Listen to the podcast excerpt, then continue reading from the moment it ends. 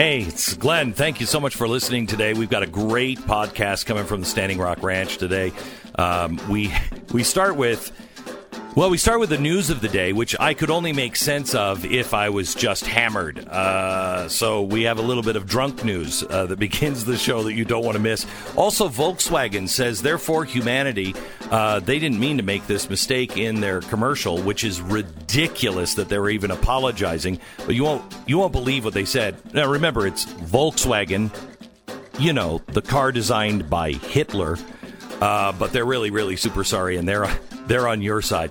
Um, also, we have uh, uh, we have Nigel uh, Farage. He is the Brexit Party leader. He called me yesterday because he was fired from his radio gig for saying something in Great Britain that I said the same day. He's right about it. We'll talk to him about that. Also, what's happening up in Seattle? CNN and the mainstream media saying, no, this is, I'm not kidding. These are poetry readings that are happening at the Chaz. Really? Poetry readings?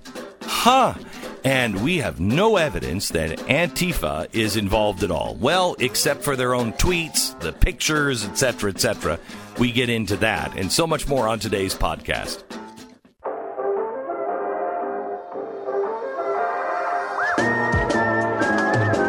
You're listening to the best of the Glenn Beck program. Okay, I've, I've found a way to bring you the news to where it makes sense. And if this news doesn't make sense, you haven't had enough to drink. We start with Audrey Gelman. She's the co founder and the CEO of The Wing, a growing community of women across the country and, and the globe. But apparently, she has sent in her resignation after a group of employees staged a digital walkout due to the lack of impl- impl- implementation uh, of their uh, policies promoting feminism and race solidarity. The Wings uh, brand director, Alex Covington, claimed that Audrey Gelman's resignation is just not enough. The Wing just doesn't practice the intersectional feminism that it preaches. Apparently, the Wing's leaders have disproportionately failed and continue to fail people of color in the Wing. The walkout uh, with the employees brought a private list of demands. They say they are frustrated and saddened by the incompetence and lack of accountability demonstrated time and time again by the Wing leadership. I'm quoting the public perception of the wing is at an all time low. I, I've never even heard of the wing, so I don't know how you have poor perception when I don't think anybody knows what the hell the wing even. But I, I'll apologize for that tomorrow. Uh, college now is uh, said it's the it's the uh, it's the Berklee College of Music, and uh, they have now apologized to all of the students on campus. They said, "Let us assure you, this should not have happened, and going forward, it'll not happen again." And if this doesn't make sense to you, you need to start drinking earlier. Uh, he came out and said the Boston police, of course, have jurisdiction over the roads and other public spaces around our campus, but not inside of our business. And we are deeply sorry for the impact that this has had on our community and for for for, for, for keeping the feelings of oppression going and silence and marginalization and they will make a more concerted effort to consider the effects of their actions. Apparently, the students were very upset because uh, the college allowed the police during riots to uh, go pee pee in one of their bathrooms. Oh, the oppression just continues. Gone with the Wind is gone good. Frankly, my dear, I don't give a damn. It's out because of its oppressive nature. In unrelated news, the the second biggest streaming movie on Netflix currently is uh, gone gone with a wind. It's those racist white people. And by the way, Lady and the uh, Lady Antebellum changed their name just to Lady A. They like to apologize for the antebellum thing, which I don't think anybody knows what antebellum even means anyway. But I'm glad they did it, and maybe a couple more days of groveling, and we'll all forget it. Now, the LA Times, uh, the editor there says the word looting has a racist connotation. And they've talked to all their black reporters, and they said, yes, you're right, it does. So they're not going to use the word looting anymore, and they're considering getting rid of the word riot as well. Uh, okay. Uh, meanwhile, over at uh, Merriam Webster's dictionary, a woman in St. Louis, Kennedy Mitchum, said I was talking to my friends about race, and I realized I don't. I we you don't even have a real clear definition of what racism is. And she went to the dictionary and she didn't like it, so she called Miriam up and said, "Miriam," and Miriam said, "Hello," and she said, "Miriam, I don't like what's in your dictionary." And I want that changed. And Miriam said, "Okay." Do I have to do I have to apologize if we change it? And the lady in St. Louis said no, just change it. So Merriam-Webster is changing her dictionary, which is Oh, wonderful news. Uh, Axios has just given its reporters a green light if you're reporting on one of the stories for Axios and you feel like you just have to join in and maybe get yourself some of those nice sneakers, go ahead and join the riots. In other news, the old Glenn Beck that I apologize for like crazy. I've been thinking about it a lot, and there's so much to apologize. The old Glenn Beck would have said, if you're a reporter and you're working for the Blaze and you're covering it, I don't care if it's Black Lives Matter or, you know, lab rats matter or, you know, white people matter. You join the protest, you're fired. I apologize in advance for the actions I would have said before I found the truth. Cops has been canceled. Good, get them out. Now we got to get rid of Paw Patrol. Paw Patrol, there's a lot of people complaining about Paw Control, P- Patrol because the head dog is a policeman. And in, is anybody in Nickelodeon donating for bail money for people who are definitely not rioting? because it's an I do, may I say something and I mean this I do not want to bring a child into a world where Paw Patrol is available to stream.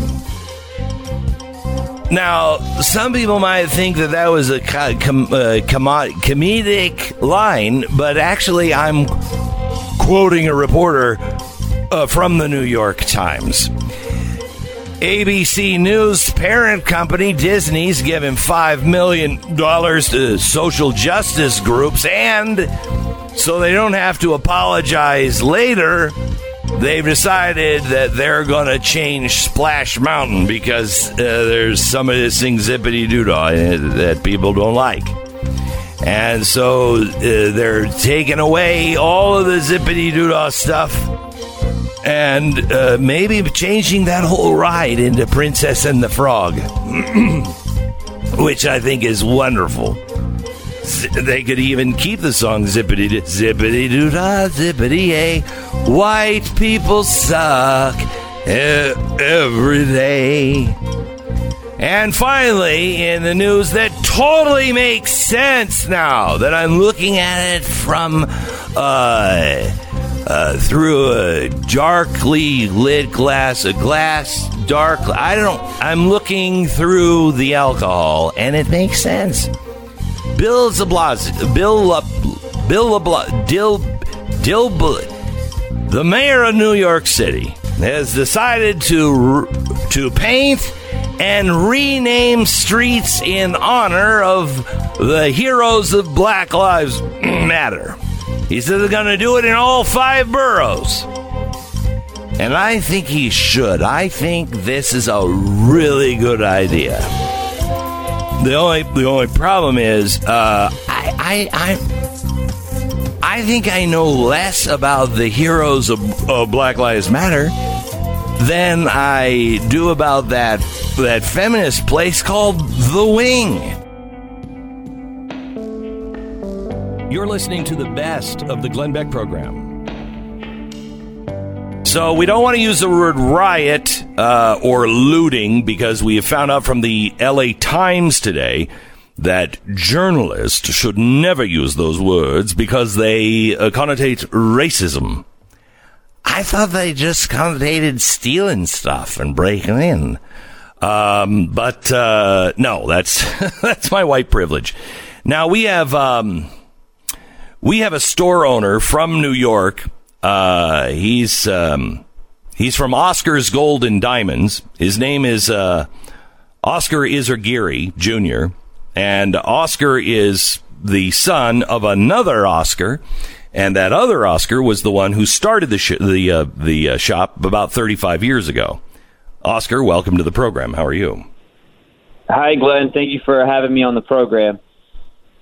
You're welcome. So, uh, Oscar, I'm I'm looking at the video of your shop being. Um, uh, I don't want to say looted. Uh, uh, vigorously emptied of its product by early holiday shoppers, and uh, it's pretty it's pretty nasty to look at. Can you tell me what happened?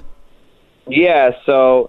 Uh, I guess these uh, early holiday shoppers uh, they came in, Mm-hmm. you know, over overnight. Uh, it basically the the Bronx was. Uh, I, I don't know if I can politically correctly say war zone either, but um, I guess the Bronx was was very different uh, that night, and in a very in a very in a very bad way, or at least in a way that uh, one only sees in movies. You know, Oscar, Oscar, Oscar, stop using Oscar, stop using your white privilege. Please, you white people make me sick. Well, Glenn, I'm Oh, wait a minute, you're not-. I'm Hispanic. And uh, well, that's not targeted. until you're targeted. Then you became a white person. Uh, Um, no, okay, I so- don't know if they were.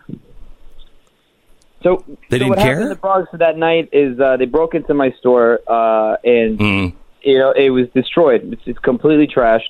I'm over here working with my dad and a couple other buddies, uh, you know, some contractors I know, just trying to get everything back to normal.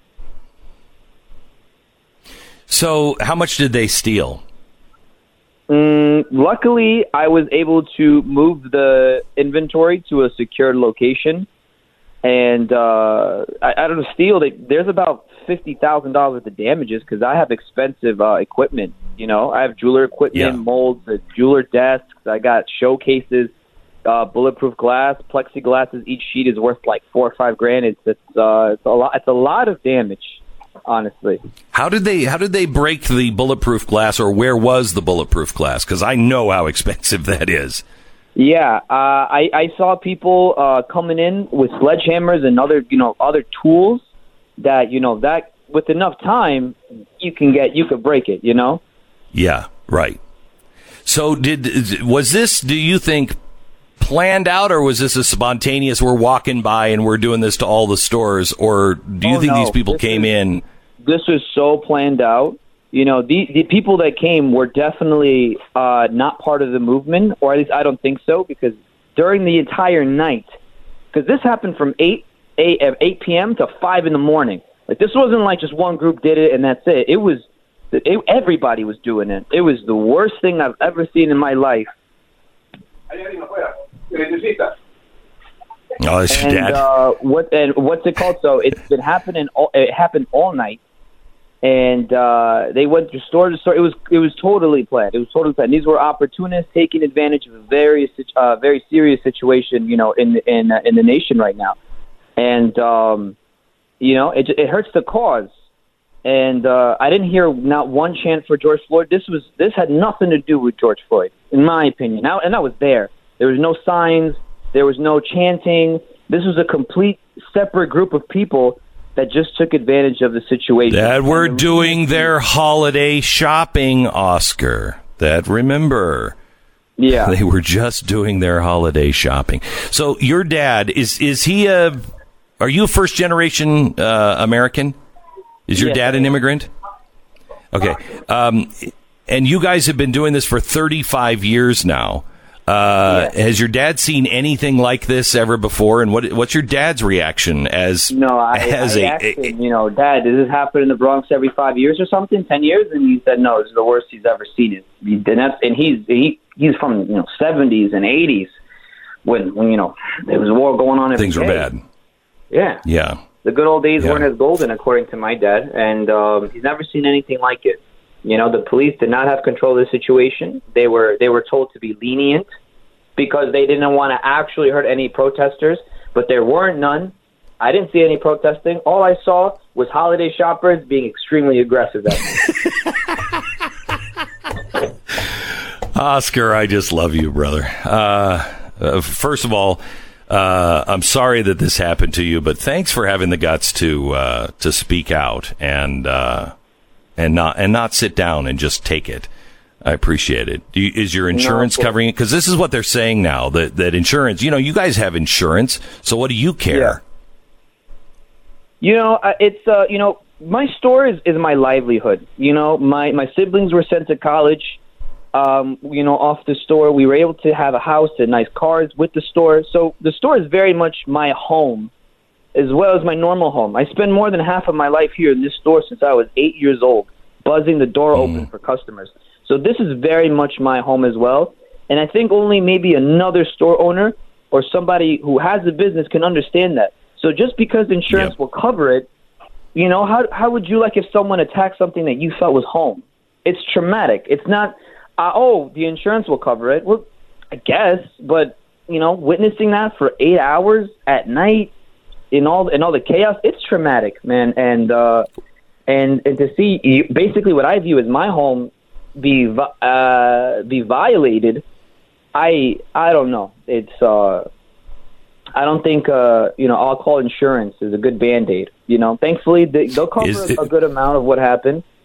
But I mean, you know, I'm still going to be closed for like almost a month. Like, wait, you know, like, uh, And you were already I- closed I because of COVID. And I was already closed because of COVID. You know, as you can tell, it's not going to be a very good quarter for me. But I gotta, I gotta keep working. You know, for the store that's given me so much. Yeah. I really appreciate you talking to us. Thank you so much, Oscar. Uh, best No, of luck to course, you man. and your Thank dad. You for having me. You bet.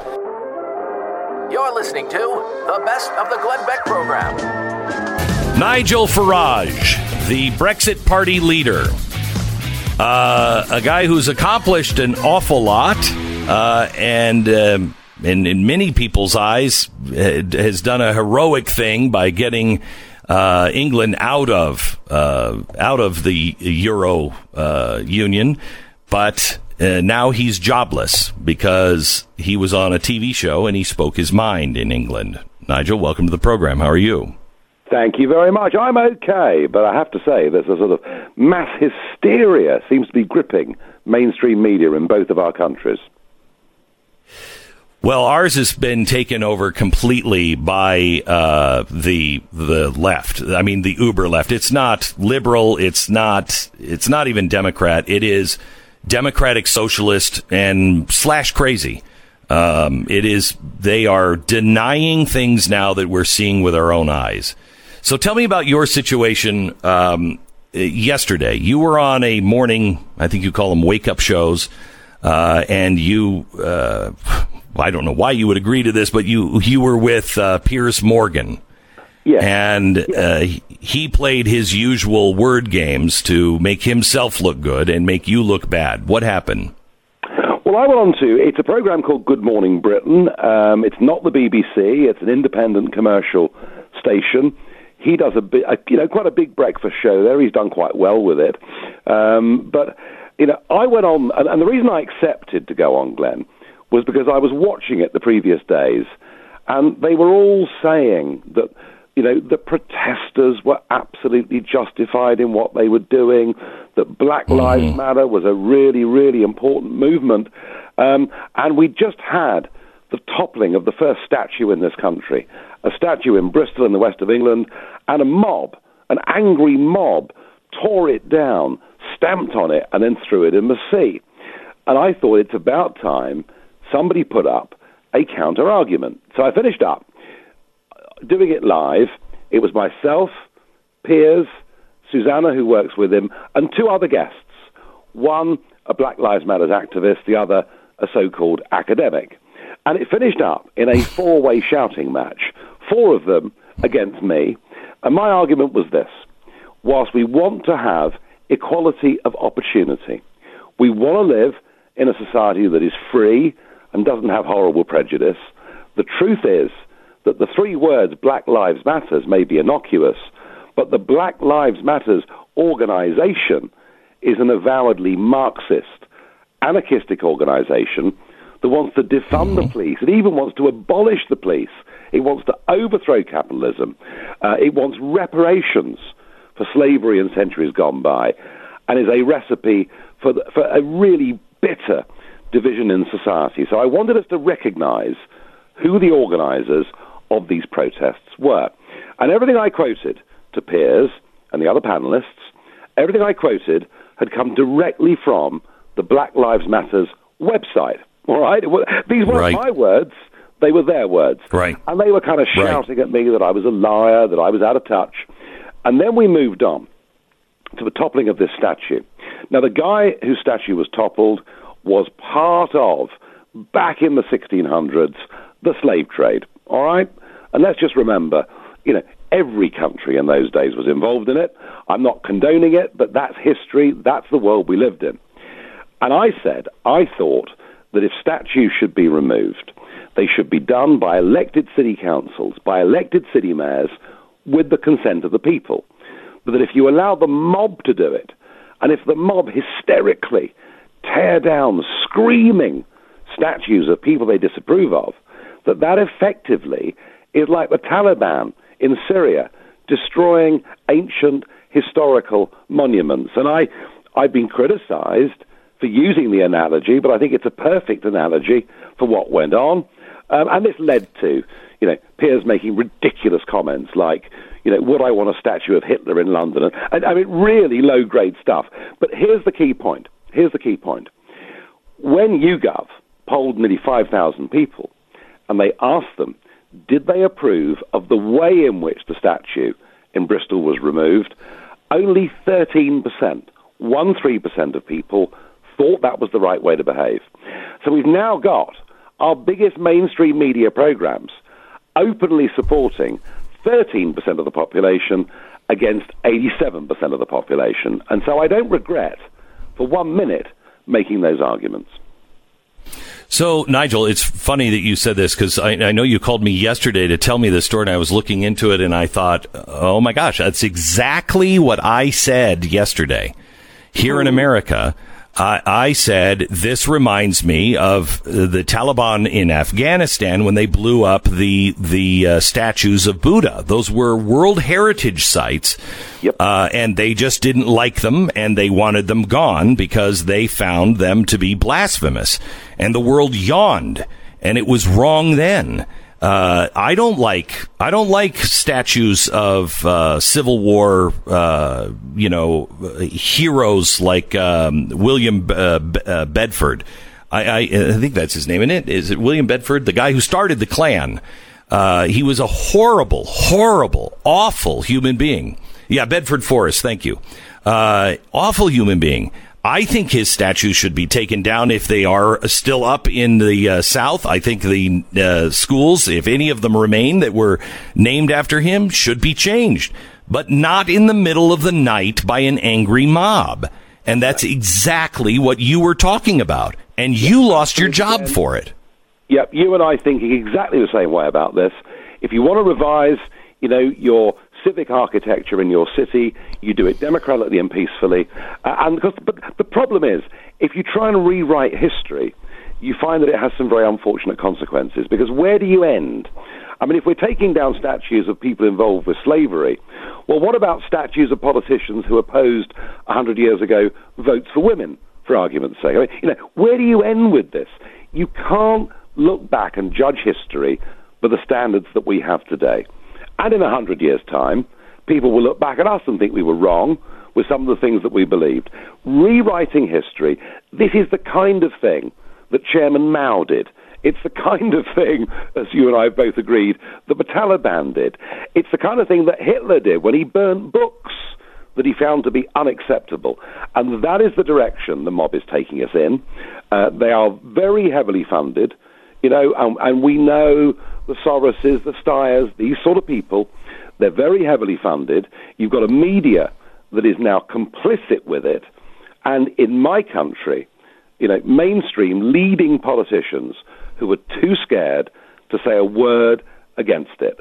Um, and what we're lacking, I think, right across Western society, in our churches, in politics, in media, even in the police, what we're lacking is the moral courage to stand up and say, this is wrong and we won't put up with it. And I think, certainly in my country, uh, you know, ordinary middle England people are now crying out for someone to say, enough.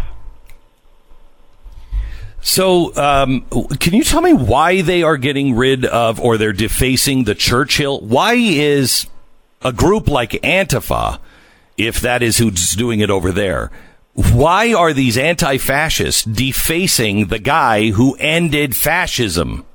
and Churchill. Well, absolutely right. I mean, if it wasn't for Churchill, it would have been a Nazi Europe that probably would have lasted for about 50 years. So you're absolutely right. Nobody in the world did more to defeat fascism in a very brave fashion than Winston Churchill. But, of course, he was a big British patriot. Uh, he was a huge supporter of the British Empire.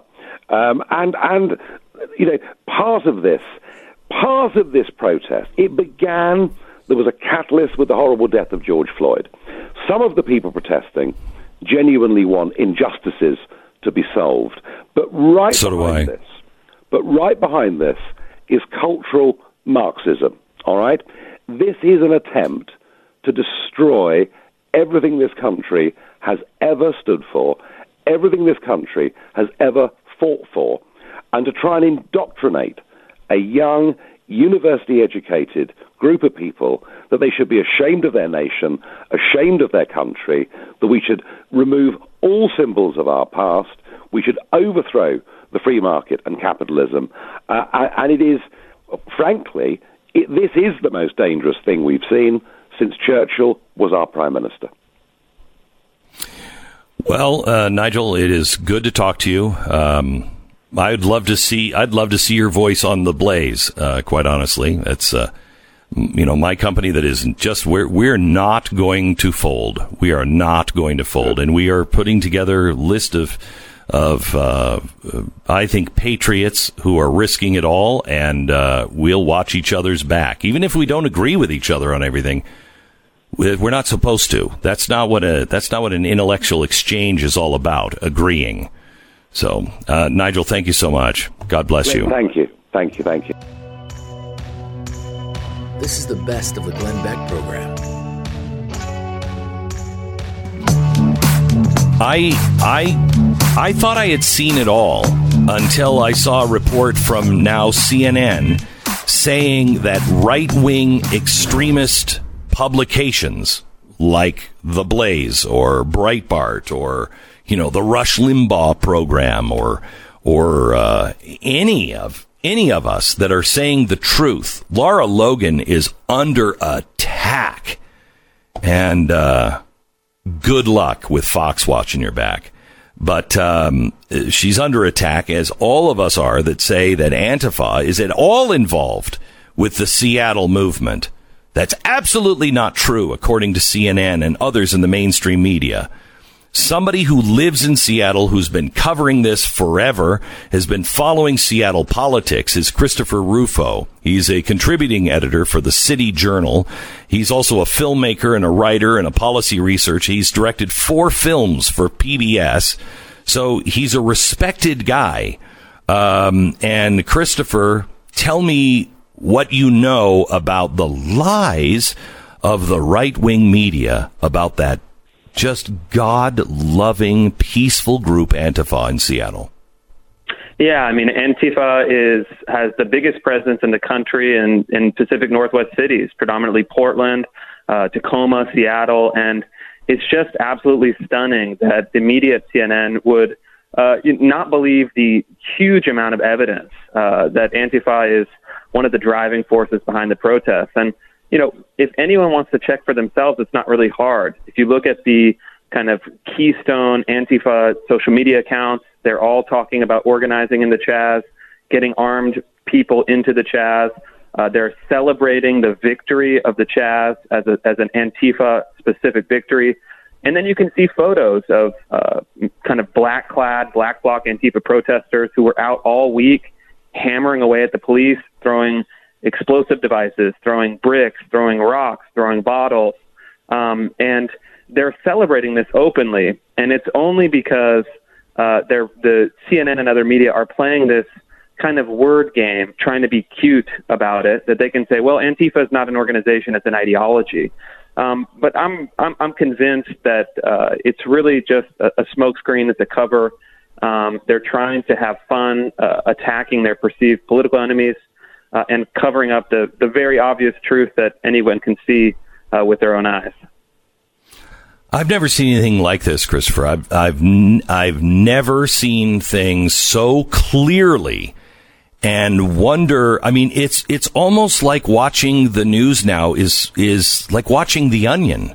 They're asking you to deny things that you know are true. It's it's almost like they're being sarcastic and saying, "No, this isn't Antifa. It's completely um, peaceful." Well, you see black-clad members of Antifa uh, throwing bottles and Molotov cocktails and burning cars. I mean, it, it's uh, I, I, what is their what is their thinking? What is their motivation? Do you think?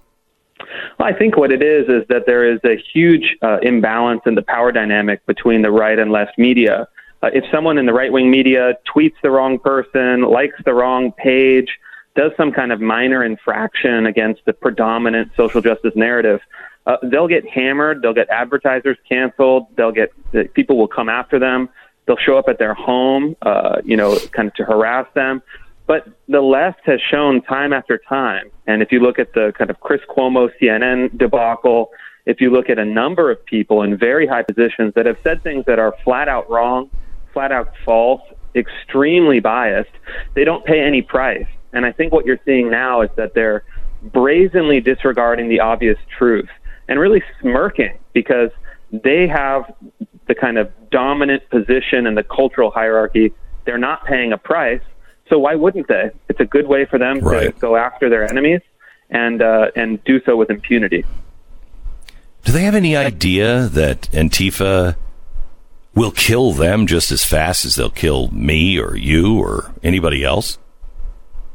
You know, I think they're useful for Antifa now uh, so that they're they feel in, in a protected space. But I'll tell you a, a, something that unfolded at the Chaz uh, just a few days ago uh, in Seattle. In the, who actually the councilwoman who represents the area of Capitol Hill is a, a woman by the name of Kshama Sawant. She's a member of the Socialist Alternative Party, uh, which is a Marxist-Leninist political party that advocates for uh, socialist revolution and the overthrow of capitalism. Uh, this is someone who is on the very far left so she went to the Chaz. Uh, she went within the autonomous zone, and she held a rally, and she was saying, "I'm with you. This is a victory for socialism." And I'm going to now uh, propose a city ordinance to defund the police by 50%. And she was actually booed and castigated and chewed out by the protesters because it didn't go far enough. And then the rhetoric from the protesters was that she was, she's a, a woman of Indian descent, that she was being essentially racist by minimizing black and brown women and their voice and kind of appropriating it. So if they can turn on an elected official who is a Marxist Leninist that wants to cut police funding by 50%, uh, you, you can be absolutely sure uh, that they'll turn on almost anyone uh, when the time is right. So, what is happening in Seattle? The governor said, "Oh, I didn't, I didn't know anything about this. I hadn't heard anything." I mean, are you kidding me?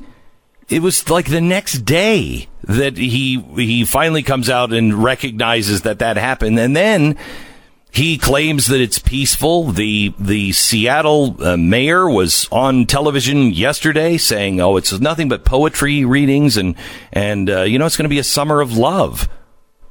What? Yeah, I mean, if you watch the video of the Seattle mayor basically saying, "Oh, this this autonomous zone has always been a very autonomous neighborhood. Uh, it's a peaceful expression of protest. It's patriotic." I mean, her tone and her facial expressions, it has the energy of a hostage video uh, because the, the political reality right now is that the mayor, who is seen as the kind of moderate force in Seattle, has lost really all political power and momentum. So you have now sitting city council members calling for her resignation. Uh, you have protesters, sometimes armed protesters, who have seized control of a, of a large part of a neighborhood. And she's powerless. And my sources within the Seattle Police Department have said, uh, you know, that have knowledge of these deliberations said that the mayor and the police chief really have no long term plans. They're going day by day, and they're really just reacting to protesters because they feel like so, politically, in the media narrative, they have no room to act. The um, police chief, uh, who's an African American woman, um, she, I just saw a very compelling uh, video saying, you know, I asked you to fight and hold that precinct, and then it seems like I sold you out, but it wasn't me. This decision was made elsewhere, and I didn't have a part of this decision. Do you believe that? I, I do. Yeah, I think the police chief is genuine. She, you know, officers that I've talked to uh, admire the chief. Uh, they like the chief. Uh, but they recognize that she too is kind of, uh, you know, only really the second uh, second person in command. The mayor all has the ultimate authority, and I think what you've seen in the past few days is that officers uh, are are are talking to me and even speaking publicly, saying, um, you know, we we fight for this city, we protect this city, we will take a bullet for this city, but now we have not only the protesters but the public and now the our, our boss, essentially the mayor, turning against us. Um, morale has never been lower, and a lot of officers I've talked to are trying to get out, going to smaller cities or in, in the surrounding area because, frankly, it's a very brutal and difficult time to be a police officer. Uh, and then you're going to the barricades, working 12-hour shifts every night, uh, getting getting you know 45 officers out on uh, injuries uh, sustained in the riots, and and then they're getting trashed by the political leaders uh, it's it's really unfair uh, and very difficult for the police. So, what is the game plan? Uh, I mean, what is the exit strategy here for uh, the the Marxists and the Marxists in city council? I mean, how how do they see this unfolding, and where does this go? Well, you know the the political path, there's there's really two paths. Uh, one path I think is uh, the mayor is really hoping that the situation resolves itself, uh, and that that she can kind of just let this thing fizzle out and then uh, make incremental changes and move forward. But the more likely path, I think, what's going to happen in the next week is that some of the socialist and Antifa affiliated city council members, and you have to keep in mind, and this is a, a, again contra CNN uh, but one of the sitting city council members uh, is an Antifa affiliate. She actually dressed up her newborn baby in an Antifa onesie and tweeted about she's training a new revolutionary. So, oh my gosh, these are, these are people who are deeply connected with the Antifa movement, and they're going to make a run right now. I'm hearing they have potentially a majority to cut police funding by 50 percent, and that would mean going from about 1,400 officers in Seattle down to about 800. Um, so uh, this is a high stakes game. What think that officer would stay for that? What officer would would say, "Oh yeah, no, I'm going to be there when I'm." Now in a force that's half the size that it should be. If it shouldn't eh, in that city, it probably should even be larger than 1400. What officer would stay and do that? Yeah, I'll, I'll tell you. There's a specific answer. Officers that are nearing retirement. All of the officers that I've talked to that are a year, two years, three years away from getting their pension, they're telling me, "Hey, we're we're going to stick it out because we we have we're highly vested. We want to get our our pension." Um, but all of the young officers are going to be gone. So the people that you really need that are young and energetic, uh, optimistic, uh, you know, idealistic, even uh, the really good officers that are young and can handle those difficult situations they're going to disappear. So you're going to have uh, an older, uh, more experienced, uh, but frankly less effective department. Um, so it's it's it's going to be a disaster. But what you've seen is that these protesters and these uh, city council members and legislators around the country, they don't care about what's effective. They care about instituting their ideology. And for them, unfortunately, chaos is good because it gives them a pretext to seize more power. So I, I was saying yesterday that I look at this and I see Donald Trump saying, you know, going to come in, and that's what would normally happen. Uh, I mean, it would have happened already in in a reasonable time period. Um, but uh, I think he's just been set up, and uh, you'll have you'll have National Guard troops there, and they'll be painted as the big ugly American uh, thug coming in, and that part of the uh, the city would burn down to the ground. Uh, and nobody would care, and the press would cover it as the big bad Donald Trump with his big bag military coming in, uh, not a restoration of order. Is there anyone in the city? Is there are there are the residents for all of this crap? You know, it, it, it's very difficult to tell. I think the residents are overwhelmingly for the Black Lives Matter agenda, for progressive politics um, even for the kind of establishment of an autonomous zone. I think so long wow. as it's seen in the mainstream media as something that is a jubilant street fair, um, but as the kind of narrative gets out, as things devolve, as as kind of roving street gangs start implementing street justice, um, you're going to see what happened with Occupy Wall Street. As as the Occupy protesters lost control, as there was reports of sexual assault, things kind of crumbled and the public opinion turned. Uh, but I think right now the energy in the city of Seattle is is behind the protesters, uh, which makes it oh, politically impossible for them to act. I don't know how you do it, Christopher. Fred, don't know how you live there. Um, God bless you. Thank you so much. We'll talk to you again. Thank you for following this, uh, and uh, keep your chin up and never apologize for the truth, as I know you won't. Christopher uh, Rufo, you follow him at ChristopherRufo.com.